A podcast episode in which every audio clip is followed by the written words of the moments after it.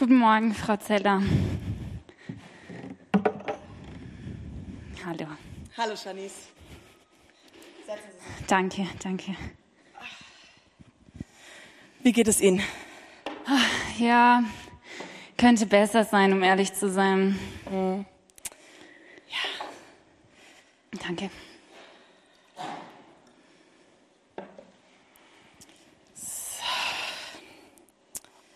Könnte besser sein, sagen Sie?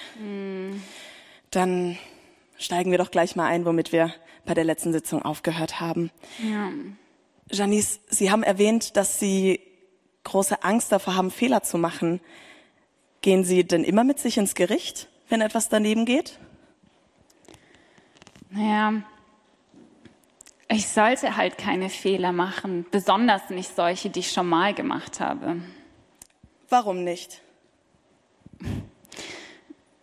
Was ist das für eine Frage? Niemand macht gerne Fehler. Fehler zu machen ist dumm. Intelligente Leute machen keine Fehler. Wollen Sie damit sagen, dass Sie nicht intelligent sind, wenn Ihnen je ein Fehler unterläuft? Naja, vi- vielleicht fühle ich mich nicht einfach, einfach nicht sonderlich intelligent.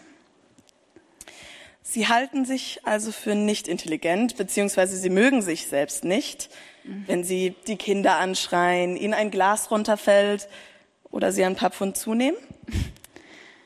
Keiner mag dumme, zornige und ungeschickte Mütter. Also ehrlich. Ach nein? Nein, ich meine, Sie wissen schon, was ich meine. Nein, ich glaube nicht. Was genau meinen Sie?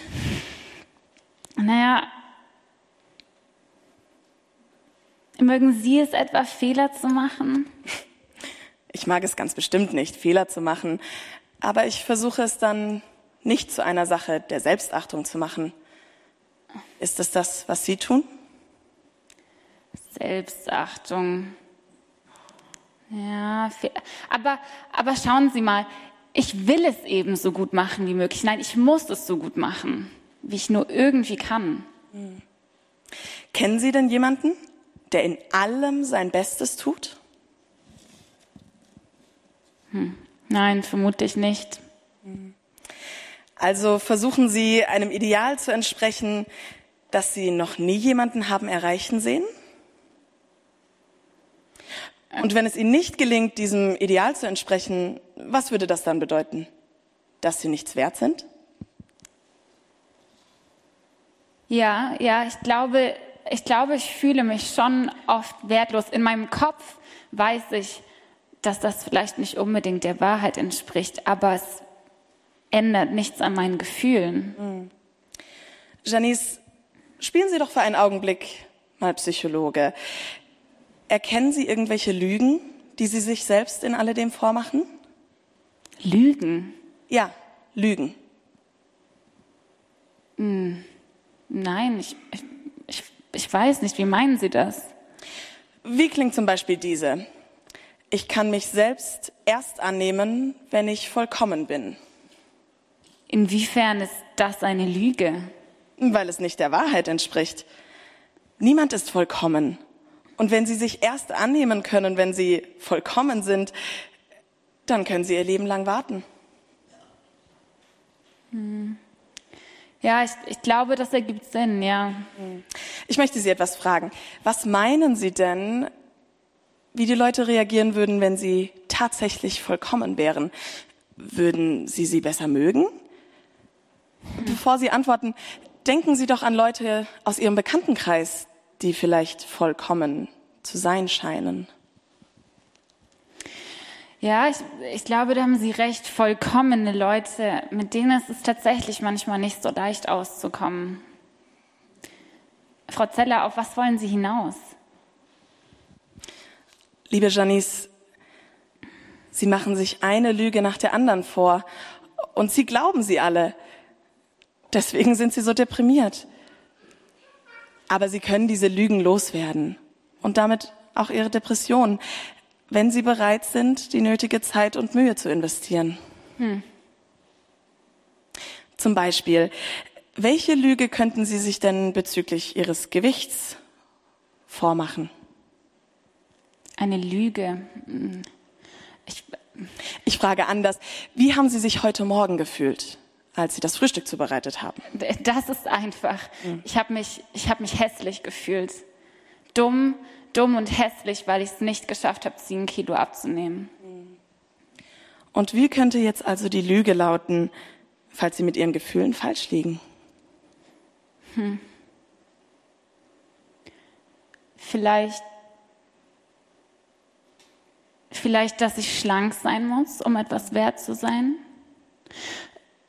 Oder dass, oder dass ich den Maßstäben anderer Leute entsprechen muss, um von Bedeutung zu sein. Ich, ich glaube, tief in mir wusste ich schon immer, dass das eine Lüge ist. Mhm. Aber es ändert nichts daran, wie ich fühle. Mhm. Und trotzdem ist das ein guter Anfang.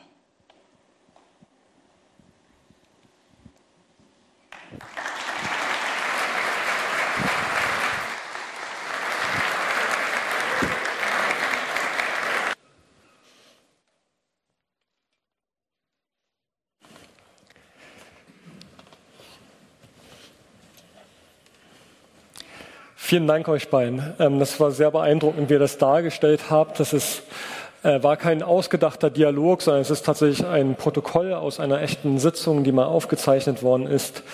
Und je nachdem, mit welchen Themen du behaftet bist, wirst du eigene Links auch schon schlagen können und sagen, äh, ähnliche Gedanken sind mir gar nicht so unvertraut.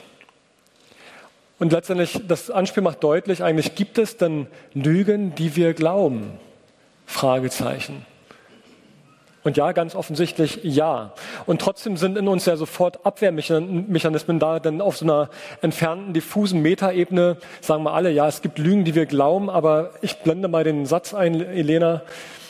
Lies mal diesen Satz für dich. In meinem Leben existieren Lügen, denen ich glaube. Können wir das so ganz ungefiltert an uns ranlassen? Ich glaube, wir tun uns schwer. Ich, ich habe diesen Satz für mich, da ging mir in der Predigtvorbereitung durch den Kopf und ich habe gemerkt, bei mir sind sofort Abwehrmechanismen da, weil ich denke, ja nee, das will ich ja gar nicht. Ich will keine Lügen in meinem Leben haben, die ich glaube. Der Satz ist wie so eine Fischgräte, die quer im Hals stecken bleibt und man merkt, ja, aber äh, doch nicht, nicht, nee, nee, doch nicht. Man will es nicht wahrhaben, denn der Satz geht uns nicht runter. Also im Gegenteil, aus dem Affekt heraus, als Christ, haben wir ja gleich auch noch Gegenargumente. Johannes 16, 13, der Heilige Geist, der uns in alle Wahrheit führen wird. Er führen wird, also dieser Prozess, also etwas, was im Werden ist, nicht etwas, was schon abgeschlossen ist. Es gibt Lügen in deinem und in meinem Leben, die wir glauben die vielleicht schon von Anbeginn deiner Kindheit an ihre Wurzeln geschlagen haben und bis heute Kraft, Wirkung in deinem Leben haben. Lügen, die sich vielleicht erst mit der Zeit dazugesellt haben über Lebenssituationen, die entstanden sind. Es gibt Lügen in unserem Leben, die wir glauben. Und dieses Buch ist so spannend, ich möchte es euch ans Herz legen, sei es für einen Hauskreis oder wenn ihr persönlich äh, für euch das selber nachlesen und vertiefen wollt der Wahrheit auf die Spur zu gehen, ist ein lebenslanger Prozess. Weil wir wieder und wieder erleben werden, dass es Sätze in unserem Leben gibt, wie auch Glaubenssätze, die nicht der Wahrheit entsprechen. Und wir wollen heute darum als Einstieg den Fokus darauf legen, herauszufinden, was ist denn die Wahrheit über Lügen? Und zugleich auch erstmal die Frage, warum überhaupt sich mit dem Thema befassen? Gibt es nicht wichtigere Themen, die man in der Predigt verwenden könnte? Aber es geht viel mehr darum, äh, äh, es geht um viel mehr als nur einfach eine Lüge auszutauschen mit einer Wahrheit, wie man irgendwie weltgewordene Blumen im Blumentopf austauscht. Es geht viel tiefer. Lügen behindern uns im Leben. Lügen behindern unsere Beziehungen, in denen wir stehen. Lügen verhindern Leben, verhindern Freude, verhindern Leichtigkeit, weil wenn da die ganze Zeit so eine Art Schleier über dem ist, worin ich mich bewege, werde ich immer diesen Effekt haben, dass ich die Dinge nicht so sehe, wie Gott sie vielleicht sieht. Und nicht missverstehen, das Leben wird deswegen nicht auf einmal leichter und einfacher und fairer, aber Lügen sind, wie gesagt, wie so ein dunkler Schleier über der Wirklichkeit. Epiktet hat einmal vor etwas über 2000 Jahren gesagt, der ist schon etwas länger tot, war ein Philosoph, ist viel von christlichen äh, Klosterleuten noch mit übernommen worden, in dem, was er gedacht und geschrieben hat. Er sagt, der Mensch wird nicht durch Dinge betrübt, sondern durch die Art, wie er über sie denkt. Nicht durch die Dinge wird er betrübt, sondern die Art, wie er über sie denkt, die Auswertung. Alfred Adler, ein jüdischer Arzt und äh, Psychotherapeut aus dem letzten Jahrhundert, er hat es ähnlich formuliert. Er sagt, es liegt auf der Hand, dass wir nicht von Tatsachen beeinflusst werden, sondern von unserer Interpretation der Tatsachen. Wir bewegen uns alle in einer Wirklichkeit, aber immer gefiltert mit unserer Brille. Und je nachdem, wie diese Brille aussieht, merken wir, man kann auch ganz anders drauf sehen. Jeder, der schon mal einen Konflikt hatte und gemerkt hat, im Konflikt, im Klären, dass der andere ja auch recht hat, ha blöd. Die Wirklichkeit des anderen trifft auch zu. Sie wird verständlich. Jeder, der sich offen auf einen Konflikt einlässt, stellt fest, es gibt meistens mehr als nur die eigene Perspektive. Nicht meistens, immer. Es gibt immer mehr als nur eine Perspektive.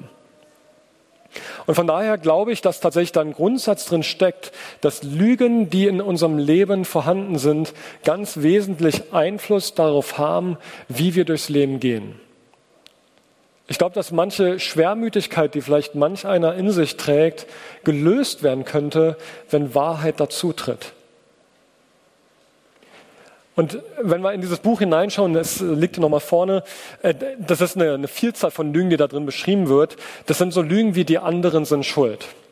Oder das Leben sollte leicht und fair sein. Ja, wäre schön, wenn es so wäre, aber wir stellen fest, äh, das Leben ist nicht leicht und fair. Im Gegenteil, wir stellen wieder und wieder fest, wir leben in einer ungerechten und oft auch schweren Welt. Das Spannende ist, dass aber Lügen gut getarnt sind. Also das, was wir im Kopf haben, was uns prägt, das kommt ja nicht in diesem Gewand daher und fett steht drauf, ich bin eine Lüge in deinem Leben, sondern es sind so diese Halbwahrheiten, manchmal auch pseudogeistlich, geistliche Begründungen, mit denen du aufgewachsen bist, Muster oder Negativerfahrungen der Kindheit. Und das verzerrt in der Quintessenz im, im Endeffekt den Blick auf mein Leben. Meine schwierige Ehe.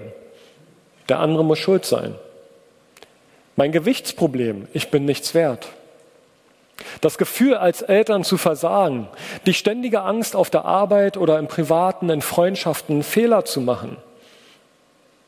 Die Angst, Ansprüchen nicht zu genügen. Und zugleich die Furcht vor zu tiefen Beziehungen. Diese Angst, wirklich gesehen zu werden, wie ich bin, wie, wie ich tatsächlich ganz tief in mir bin dass da jemand hineinblicken könnte und etwas in mir sieht, was ich vielleicht vor mir selber gar nicht wahrhaben will. Das Gefühl, als Christ immer schuldig zu sein. Ich glaube, hier sind viele, die sagen würden, so bin ich groß geworden. Ich kenne mein Kindergebet noch von früher und das haben mir gar nicht meine Eltern so eingetrichtert, dass ich abends im Bett lag und nochmal den Tag gescannt habe und dachte, gibt's noch irgendwas zu versöhnen, weil wenn Jesus heute Nacht wiederkommt, nicht, dass es da irgendwie als letztes eine trennende Schuld gäbe, äh, die mich davon abhält, äh, mit euch entrückt zu werden. Klingt so kindisch, aber ich glaube, manch einer kennt diese Gedanken, dass Muster in einem da sind, man weiß vielleicht manchmal gar nicht, woher sie kommen. Also wir stellen fest, es geht eigentlich viel tiefer, dass diese Ursachen dieser Lügen, die wir uns erzählen, die, die haben eine Wurzel in uns, die entlarvt werden möchte.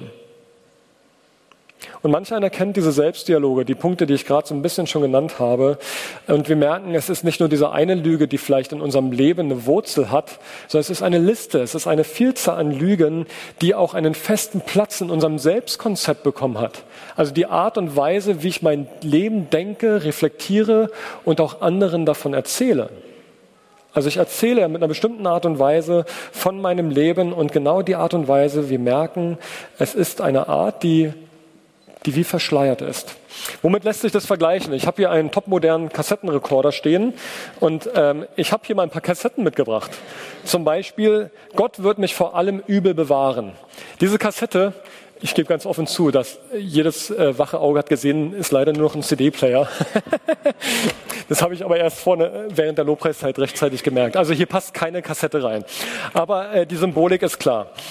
Gott wird mich vor allem Übel bewahren.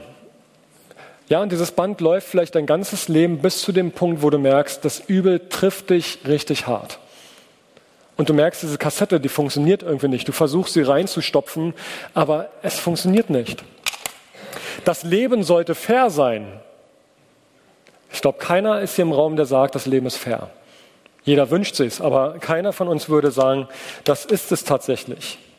Ich kann nicht glücklich sein, wenn nicht alles nach meinen Vorstellungen läuft. Ja, das kann, funktioniert auch nicht. Also in jeder Beziehung wäre das missbräuchlich, wenn der andere dafür verantwortlich ist, alles nach meinen Gefühlen, nach meinen Wünschen zurechtzubiegen. Eine Kassette, die, die wir ganz schnell einlegen.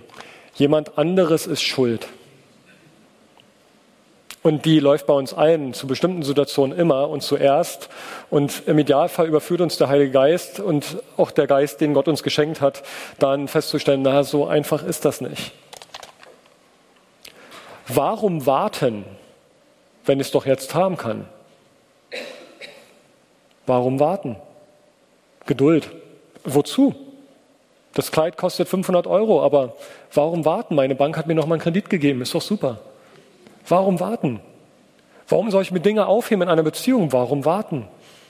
Kann ich doch jetzt haben, wir wollen doch beide. Oder, das könnt ihr sogar von ganz hinten erkennen, schwarz-weiß denken. Das macht das Leben so viel einfacher. Es gibt Freund, es gibt Feind. Es ist eindeutig klar, wer recht hat, ich und der andere halt nicht. Es gibt zwei Meinungen, die eine meine und die falsche. Also es ist so einfach manchmal, einfach die Welt in Schwarz-Weiß in zwei Kategorien einzuteilen und Grau ist eh langweilig. Und aus christlicher Perspektive ist Grau ganz gefährlich, weil da fängt da dieses Weißspüren an. Schwarz-Weiß ist viel leichter. Und ich weiß genau, wozu ich gehöre und wo der andere hingehört. Also der Kassettenrekorder ist, ist, ein gutes Beispiel dafür, denn ich kann auf diesen, diese Kassetten, für die, die es nicht wissen, die jüngere, Generation, da gab es diese Rekordtaste. Ne? Und äh, wenn man ein bisschen was an der Kassette abklebt, konnte man selbst die gekauften Kassetten neu bespielen. Ähm, meine Schwester hat dann mal äh, irgendein so Dornröschen-Lied auf eine tolle Freddy der Esel-Kassette raufgesungen. Und das war über Jahre mein Druckmittel gegen sie für andere Sachen. Aber das ist ein ganz anderes Thema weil die Kassette hat meinem Bruder gehört. Ähm, aber wie auch immer, ein anderes Thema. Aber was ich sagen möchte, Kassetten lassen sich bespielen. Und was da drauf steht, ist nicht unbedingt wahr. Es können auch wahre Sätze sein, wie man kann es nicht allen recht machen. Es ist eine ganz wichtige Lektion zu lernen, du kannst es nicht allen recht machen. Aber dann sind da auch diese anderen Lügen, die dann abspielen. Und das Band fängt leider nicht irgendwann an zu leiern, wenn man es oft genug abgespielt hat, sondern in derselben Klarheit spielt dieses Band ab und sagt, das Leben sollte fair sein. Es spielt ab und sagt, der andere ist schuld, du nicht. Wir haben Kassetten in unserem Koffer, die sind seit unserer Kindheit schon mit uns unterwegs. Und wir haben diese Bänder so lange schon angehört, dass sie mittlerweile so wahr klingen, obwohl sie Lüge sind. Und wir glauben es umso tiefer, je öfter wir die Kassette abspielen. Und manche haben Kassetten seit Jahrzehnten laufen und merken vielleicht gar nicht, dass genau diese Kassette ihr Leben knechtet. Von daher meine Ermunterung, dass diese Themenreihe, dieser Versuch wäre, einfach mal Pause zu drücken und zu sagen, jetzt gucke ich mir diese Kassetten mal genau an. Und dazu kann, wie gesagt, das Buch helfen. Und ihr habt was auf dem Platz liegen, wo schon manch einer vielleicht ganz abgelenkt drin gelesen hat. Ihr habt was auf dem Platz liegen und dafür würde ich euch gern mal einen Moment Zeit geben, damit ihr jetzt auch die Gelegenheit habt, ganz unabgelenkt äh, zu lesen. Lest doch gern mal hinein, denn diese Fragen, die auf diesem Zettel stehen, die führen euch heran an Sätze, die vielleicht eure Sätze sind und die vielleicht mehr zutreffen oder weniger. Und ich würde euch gern fünf Minuten mal Zeit geben, diese Sätze zu lesen und wahrzunehmen. Die gehen per E-Mail auch noch mal rum, wer den Zettel jetzt nicht haben sollte und mal fünf Minuten Zeit für dich persönlich, diese Sätze mal im Stillen zu lesen. Und du musst auch noch keine Kreuzchen setzen, kannst du gern daheim machen, aber diese Kreuze mal für dich innerlich zu setzen, was sind die Sätze, die, die bei mir einen Widerhaken haben. Ein Moment der Pause, dass ihr mal reinlesen könnt und dann hole ich uns gleich wieder ab.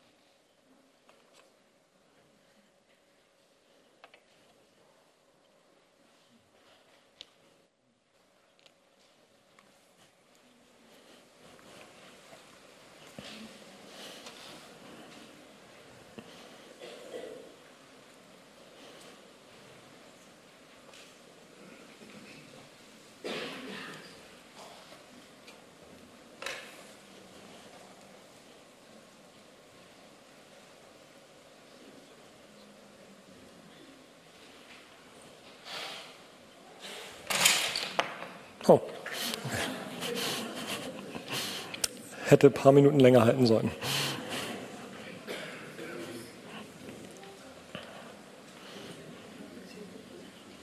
Okay, jetzt seid ihr eh alle wach, dann mache ich weiter an der Stelle, wenn der Turm schon eingestürzt ist. Also einfach die Bitte, diesen Zettel mal mit nach Hause zu nehmen, auch mit dem Partner, wenn ihr einen habt, ins Gespräch zu kommen, mit Freunden, Freundinnen, ähm, im Hauskreis dazu ins Gespräch zu kommen, weil da sind Sätze dabei, wenn wir sie ehrlich lesen, wo wir wissen, da, da ist ein Widerhaken in meinem Leben da.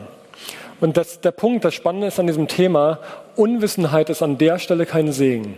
Wenn wir es wegschieben, werden wir merken, es ist weiterhin eine Last in unserem Leben, auf unserem Leben, weil wir uns damit etwas nicht auseinandersetzen, was nicht Wahrheit ist, sondern hat etwas in unserem Leben Kraft, was eine Lüge ist. Und es entsteht dabei eine ganz logische Gleichung, die uns, denke ich, für alle nachvollziehbar ist. Je mehr Lügen in unserem Denken abgespielt werden, desto stärker neigen wir dazu, unglücklich und bekümmert zu sein. Weil die ganz logischen Schlussfolgerungen sind, jemand anderes ist schuld, du wartest immer darauf, dass jemand kommt und sich bei dir entschuldigt. Und du wartest, bis du schwarz wirst. Ich kann nicht glücklich sein, wenn nicht alles nach meinen Vorstellungen abläuft. Ein völlig utopischer Fall, der nie eintreten wird. Das Leben sollte fair sein. Gott wird mich vor allem übel bewahren. Es ist vorprogrammiert bei dieser Art von Kassetten, bei Abläufen in unserem Kopf, dass wir nicht glücklich werden, weil wir immer im Zwist mit diesem Punkt sind. Ich will nicht sagen, dass wenn alle Wahrheit, unser Leben von Wahrheit durchdrungen ist, alles gut ist. Darum geht's nicht. Aber es geht darum, dass bestimmte Glaubenssätze in unserem Leben Unglück mit sich bringen, programmiertes Unglück mit sich bringen, weil sie uns fest im Griff haben. In Sprüche 4, Vers 23, ganz bekannter klassischer Vers. Vor allem aber behüte dein Herz, denn dein Herz beeinflusst dein ganzes Leben. Geht hier nicht um äh, positives Denken, was als psychologischer Ansatz vorhanden ist. Es geht darum, achtsam zu sein, was ist in deinem Herzen und was kommt aus deinem Herzen raus. Elberfelder Übersetzung sagt, mehr als alles andere, was man bewahrt, behüte dein Herz, denn in ihm entspringt die Quelle des Lebens. Ha, ist krass. Hier steht nicht, bewahre deine Finanzen. Hier steht nicht, bewahre deine Familie oder dein Haus oder dein Job oder deine Umstände, so du es irgendwie jongliert bekommst. Hier steht, bewahre dein Herz. Auf alles andere hast du keinen Einfluss oder nur geringen Einfluss, es kann dir genommen werden. Mehr als alles andere behüte dein Herz, denn in ihm entspringt die Quelle des Lebens. Amen. Amen. Amen. Amen. Es ist so ein Satz, wir kennen den Vers auch wieder von Kindheitstagen an und vielleicht haben wir die Kassette sogar irgendwo im Stapel mit drin, wo das drin steht, aber dann kommt nur so ein müdes Amen und ich nehme mich selbst mit rein weil der Vers ja so bekannt ist, aber der Vers ist revolutionär, wenn wir ihn ernst nehmen. Da steckt eine Kraft, eine Verheißung Gottes drin, mehr als alles andere. Auch achte auf dein Herz. Hier steht nicht, Gott achtet auf dein Herz. Achte du auf dein Herz, denn in ihm entspringt die Quelle des Lebens. Freunde, ich wünsche mir das so sehr, dass es so manche Bibelworte, und das, das können wir ja nur immer wieder neu erbitten von Gott her, dass es so wieder Verse gibt, die uns ganz neu aufleuchten lassen, weil wir entdecken, dass Gott uns was in die Hand gegeben hat, mit dem wir Einfluss haben auf unsere Umstände, Einfluss haben auf das, wie wir denken und wie wir handeln. Denn aus unserem Denken entspringt unser Handeln, unser Reden, unser Ton und so weiter. Ich sage es nochmal mit Alfred Adlers Worten, es liegt auf der Hand, dass nicht wir von Tatsachen beeinflusst werden, sondern von unserer Interpretation der Tatsachen. Ich lasse mal Jesus noch zu Wort kommen. Matthäus 15. Nicht, was ein Mensch zu sich nimmt, macht ihn vor Gott unrein, sondern das, was er von sich gibt. Wisst ihr denn nicht, dass alles, was ein Mensch zu sich nimmt, zuerst in den Magen kommt und dann wieder ausgeschieden wird? Aber die bösen Worte, die ein Mensch von sich gibt, kommen aus seinem Herzen. Und sie sind es, die ihn vor Gott unrein machen. Denn aus dem Herzen kommen böse Gedanken wie Mord, Ehebruch, sexuelle Unmoral, Diebstahl, Lüge, Verleumdung. Durch sie wird der Mensch unrein, nicht dadurch, dass man mit ungewaschenen Händen isst. Jesus redet hier nicht zuerst vom Essen, er redet von dem, was unserem Herzen entspringt. Ein und derselbe Baum kann nicht gute und schlechte Früchte hervorbringen. Die Herausforderung besteht also darin, nicht die Umstände zu ändern, so nach den Möglichkeiten, wie wir es haben, dürfen wir das natürlich machen. Aber vorrangig ist die Herausforderung, unseren geistigen Kassettenrekorder mit so viel Wahrheit wie möglich zu bespielen, damit wir von dem geleitet sind. Dass Lebenslügen entlarvt werden, Wahrheit und Lüge sich gegenüberstellt. Ich habe jetzt ja nun ein paar einzelne Lügen genannt. Ich möchte mal in die Bibel noch mal eintauchen mit uns in Gottes Wort. Wo tauchten da möglicherweise auch da so etwas auf im Dialog von Jesus mit seinen Mitmenschen? Ein Beispiel. Die Lüge, ich muss perfekt sein. In Lukas 5 lesen wir von Jesus, wie, er, wie dieses Wunder vom Fischfang geschieht und er die äh, zukünftigen Jünger anweist, doch mal auf den See hinauszufahren und am hellerlichten Tage Fische zu fangen. Und Petrus sagt, weil du es sagst, mache ich's. Und er macht es und sie haben ein völlig überborderndes Boot voller mit, voll mit Fischen und sie gehen fast unter. Und die Reaktion von Petrus ist, da Simon Petrus das sah, fiel er Jesus zu Füßen und sprach, Herr, geh weg von mir, ich bin ein sündiger Mensch. Herr, geh weg von mir, ich bin ein sündiger Mensch. Was ist hier wahr und was ist nicht wahr? Wahr ist, ich bin ein sündiger Mensch. Petrus hat erkannt, wie er vor Gott dasteht. Ich bin ein sündiger Mensch. Aber seine Schlussfolgerung ist falsch. Er sagt, Herr, geh weg von mir. Seine Schlussfolgerung ist, wir beide, wir passen nicht zusammen. Ich bin sündig, du bist es nicht. Herr, geh weg von mir. Und was sagt Jesus? Er sagt schlicht, fürchte dich nicht. Ich verwende dein Sündersein nicht gegen dich, sondern fürchte dich nicht. Ich möchte, dass du Menschenfischer wirst. Also da und da merken wir, wie, das eine neben dem anderen so nah beieinander liegen kann. Ja, wahrhaftig, ich bin ein sündiger Mensch, aber die Schlussfolgerung von Jesus wegzugehen, da treibt mich jemand, der mir sagt, Simon, du bist nicht gut. Du bist nicht gut genug. Du müsstest eigentlich perfekt sein in der Gegenwart von Jesus. Und Jesus sagt, fürchte dich nicht. Fürchte dich nicht. Die Wahrheit ist, dass jeder Fehler macht, du und ich. Und die Wahrheit ist auch, wir müssen nicht perfekt sein, um zu Jesus zu kommen. Anderes Beispiel, bei dem Anspiel eben mit der Janice, die äh, über ihr Übergewicht gesprochen hat und sich deswegen für einen verabscheuungswürdigen Menschen gehalten hat, während die Wahrheit ist, dass ihr Gewicht überhaupt nichts mit dem Wert zu tun hat. Es geht noch weiter. Ich nehme mal Lukas 19, der Zöllner Zachäus. Ein Raffzahn, der viel zu viel nimmt und mehr nimmt, als er überhaupt nehmen darf. Und jetzt kann man nur Hypothesen aufstellen und das mache ich hier mal. Dahinter möglicherweise diese tiefe Lebenslüge, nur etwas zu sein, wenn er etwas leistet, wenn er sich abheben kann von den anderen. Vielleicht war sein Antreiber, er war ja von kleiner Statur, von der Körperstatur bin ich zwar klein, aber dafür übertreffe ich euch in allem anderen und ich werde es euch spüren lassen. Und der innerliche Satz lautet, ich bin nur so viel wert, wie ich leiste. Ist nur eine Hypothese über diesen Text, man muss mal vorsichtig sein, was liest man rein und was steht tatsächlich drin, aber vielleicht war es so. Vielleicht ist es auch dein Antreiber. Oder eine weitere Lüge. Alle meine Probleme werden durch meine Sünden verursacht. Gott verabscheut mich, weil ich nicht christlich genug bin. Was auch immer christlich genug sein soll. Während die Wahrheit ist, Gott liebt mich bedingungslos. Und in der Bibel finden wir noch eine Geschichte. In Johannes 9 wird beschrieben, wie Jesus einen blinden Mann äh, heilt, der blind war und er ihn heil macht. Und was sagen die Pharisäer zu diesem Mann, der gesund geworden ist?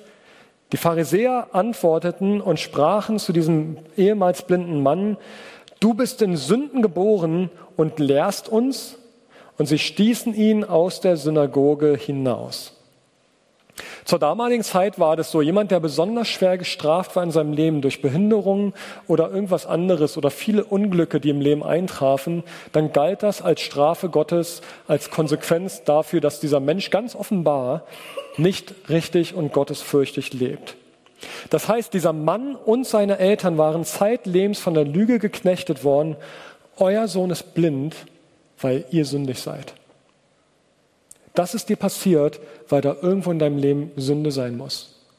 Du bist nicht gesund, weil du zu wenig glaubst. Und so eine Sätze, und es tut weh eigentlich, aber bis heute werden diese Sätze in das Leben von Menschen hineingesprochen. Und wie reagiert Jesus? Er heilt schlicht den Blinden und nach der Frage, warum der Mann so lange krank war, blind war, sagt er, damit Gottes Herrlichkeit sichtbar wird. Darum geht's. Darum geht's.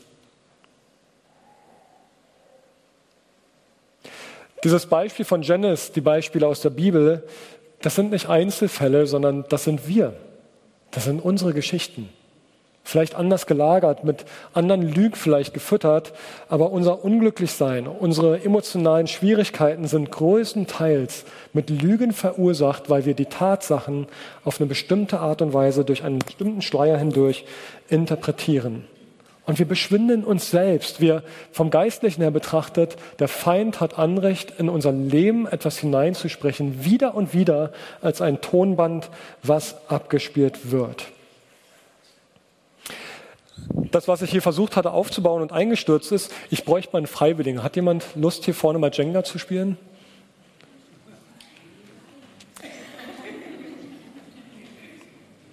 Also ich verspreche mal, ihr könnt es nicht schaffen.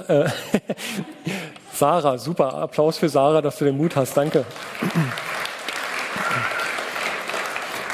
Also es gibt eigentlich nur eine kleine äh, fiese Aufgabe, ähm, dass neben diesen Jenga-Steinen, die hier alle erkennen können, es diese Plättchen gibt und die darfst du nur einmal pro Reihe verbauen. Ja? Also es muss Schieflage entstehen und du hast jetzt mal eine Minute Zeit und zeigst uns, wie weit du kommst.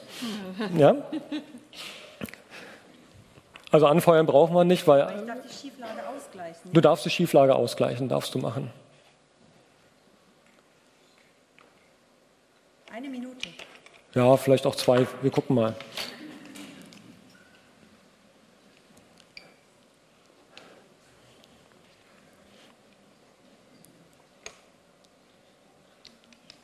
Also für die ganz da hinten, es sieht sehr interessant aus. Sieht sehr gut aus. Es sieht super aus. Danke, Sarah. Es sieht sehr gut aus, genau. Also Saar ist redlich bemüht und ich lasse dich gerade mal weitermachen. Ne? Ähm, das Spannende, was wir feststellen, ist ja, Jenga ist ja eigentlich darauf aufgebaut, dass man klar umrissene äh, Bausteine hat, die man gut dann miteinander aufbauen kann und die Herausforderung ist dann am Ende rauszuziehen.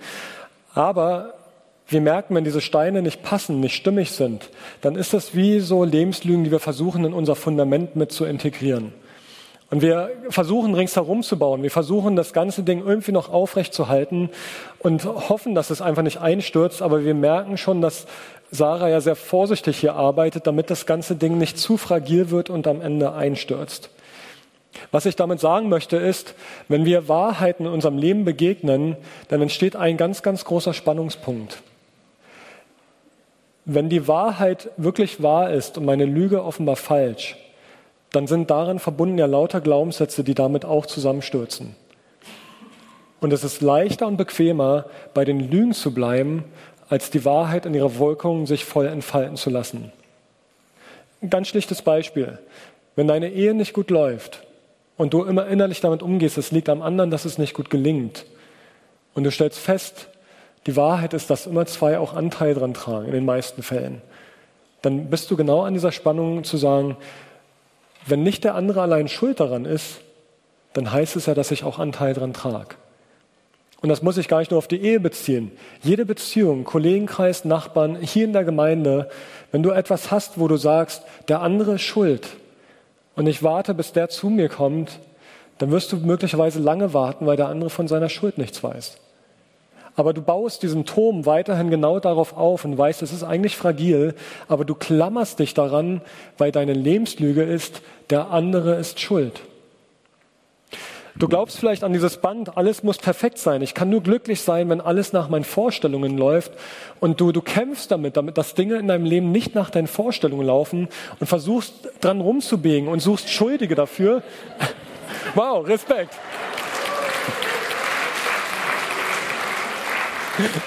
Danke, danke, Sarah. Vielen Dank. Du hast dein Bestes gegeben. Ja, hab ich. Und das, das unterstelle ich uns allen auch. Wir geben unser Bestes und meinen es im Kern gut und merken trotzdem, es gibt Dinge und Jenga funktioniert nach dem Prinzip ja, dass man Dinge rauszieht und es funktioniert vielleicht auch noch, ja, bis zu einem bestimmten Punkt. Aber wir merken, dass irgendwann, wenn du ziehst, irgendwann kollabiert, irgendwann, ah, Mist, jetzt. Irgendwann funktioniert es nicht mehr. Und wir merken, je, je tiefer es wirklich an die Basis unten rangeht, desto größer ist die Angst vor dem, was alles einstürzen könnte. Und äh, das Schöne ist ja, Lachen hilft ja, dass die Wahrheit durch die Hintertür Einzug in unser Lebenshaus findet. Aber ich, ich möchte euch bitten, wenn wir, wenn wir glauben, dass, dass Gott unser Leben in ein ganz anderes Licht drückt, dann, dann mache ich euch Mut und dieser Zettel ist keine Bibel. Aber da stecken Sätze und Glaubenssätze drin, die Jesus in uns entlarven möchte. Und ich möchte euch Mut machen, habt keine Angst vor der Wahrheit. Die Lüge hat viel mehr Kraft und Macht, Dinge zu zerstören in unserem Leben, als es die Wahrheit nicht wieder aufbauen könnte. Freunde, ich möchte euch das so sehr ans Herz legen, dass, dass wir diesen, diesen Zettel, den ihr auf den Stuhl, Stühlen liegen habt, geht das nicht schnell weg durch. Hakt diesen Gottesdienst nicht ab, sondern geht diesen Zettel betend mit Jesus durch und fragt ihn, Herr, was sind diese Sätze, die du highlighten möchtest? Und vielleicht highlightet er Sätze, die dir überhaupt gar nicht so richtig bewusst waren, aber du bleibst dran hängen und merkst, dass Jesus mit dir daran weitergehen möchte. Und wie gesagt, fürchte nicht die Wahrheit, sondern fürchte mehr die Lüge, die dein Leben unter, unter, unterjocht hat und habt die Erwartung, den Glauben, dass die Wahrheit dir anfängt aufzuleuchten und sich zu entfalten und vielleicht manches erstmal in ein dunkleres Tal hineinführt, aber dass die Wahrheit mehr Kraft hat, Licht und Kraft und Erneuerung hervorzubringen, als alles, was dir die Lüge bisher vorgemacht hat.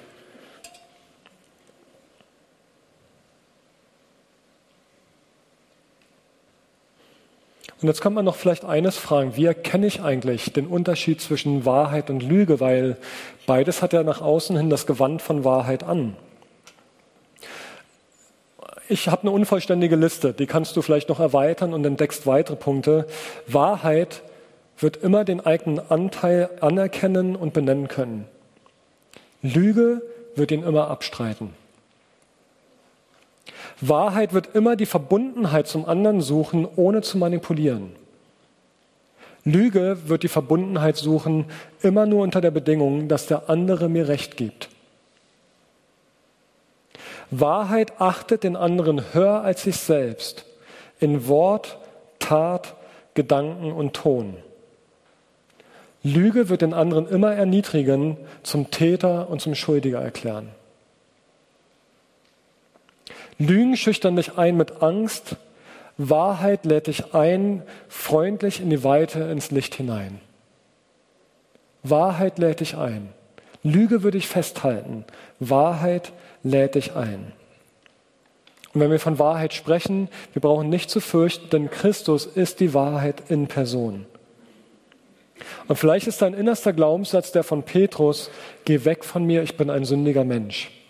Und Jesus spricht dir zu, fürchte dich nicht. Fürchte dich nicht.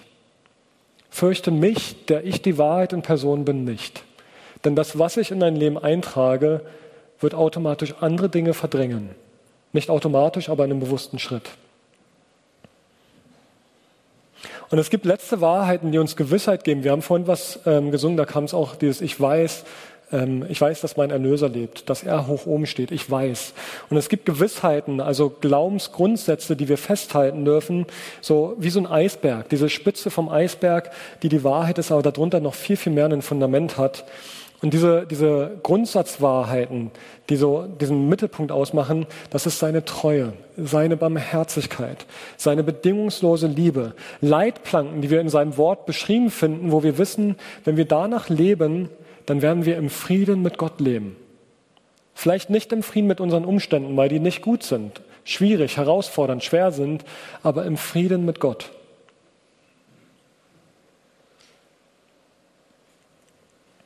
Wir haben diese Reihe bewusst so gestaltet, dass wir das Seelsorgeteam mit an Bord geholt haben und ähm, das Seelsorgerteam für uns bereitsteht, einfach mit uns ins Gespräch zu kommen. Draußen am Infopunkt werden Leute aus dem Seelsorgeteam nachher bereitstehen und die bieten euch an, mit euch ins Gespräch zu kommen.